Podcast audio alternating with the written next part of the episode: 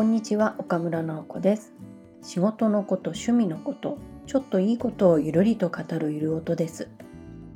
今日は布団を一組捨てましたというお話です。皆さんのお家は布団使ってますか？まあベッドで寝てるという方もいると思うんですけれどもうちはずっと布団で寝てるんですよ。で自分たち以外の予備のお布団としてまあ誰か人が泊まりに来た時に使えるように一組の余分なお布団も持ってたんですね。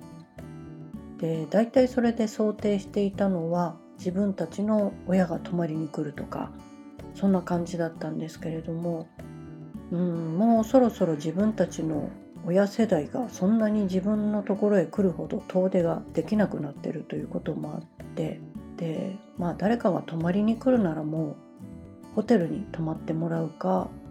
あと本当にお布団が必要ならその都度貸し布団みたいなものを、まあ、準備すればいいやっていうことで。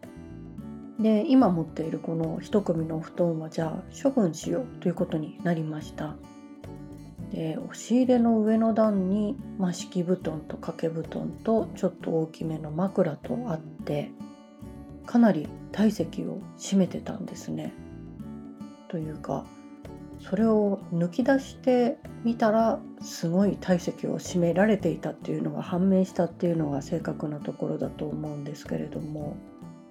うん、まあずっとこう頭の片隅にあの布団あんまり使わないしいつか処分しなきゃなみたいのはずっと思ってたんですがなかなかそれを実行する機会がなかった。で実行しないとなると、まあ、お布団はずっと結構入れっぱなしになって本当にタンスの肥やしというか押し入れの肥やしになってしまっていて。でそれを処分しようと決めてから取り出してみたらまあ押し入れが広い広い。こんなに間があったのかと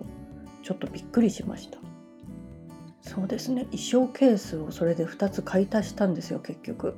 布団が空いた分物入れられるなと思って。で奥行きが74センチ高さ30センチぐらい。横幅は押し入れ1つに2つ横並びできるぐらいのサイズの結構深い衣装ケース入れたんですけれどももうそれを新しく買って散らばっている道具とか小物とか全部入れたらかなりすっきりしました。布団を1個抜くっていうだけでこれだけ生活快適になるならあと5年ぐらい早くやっときゃよかったなと思うんですけれどもまあこれも決心の巡り合わせで仕方ないですよね。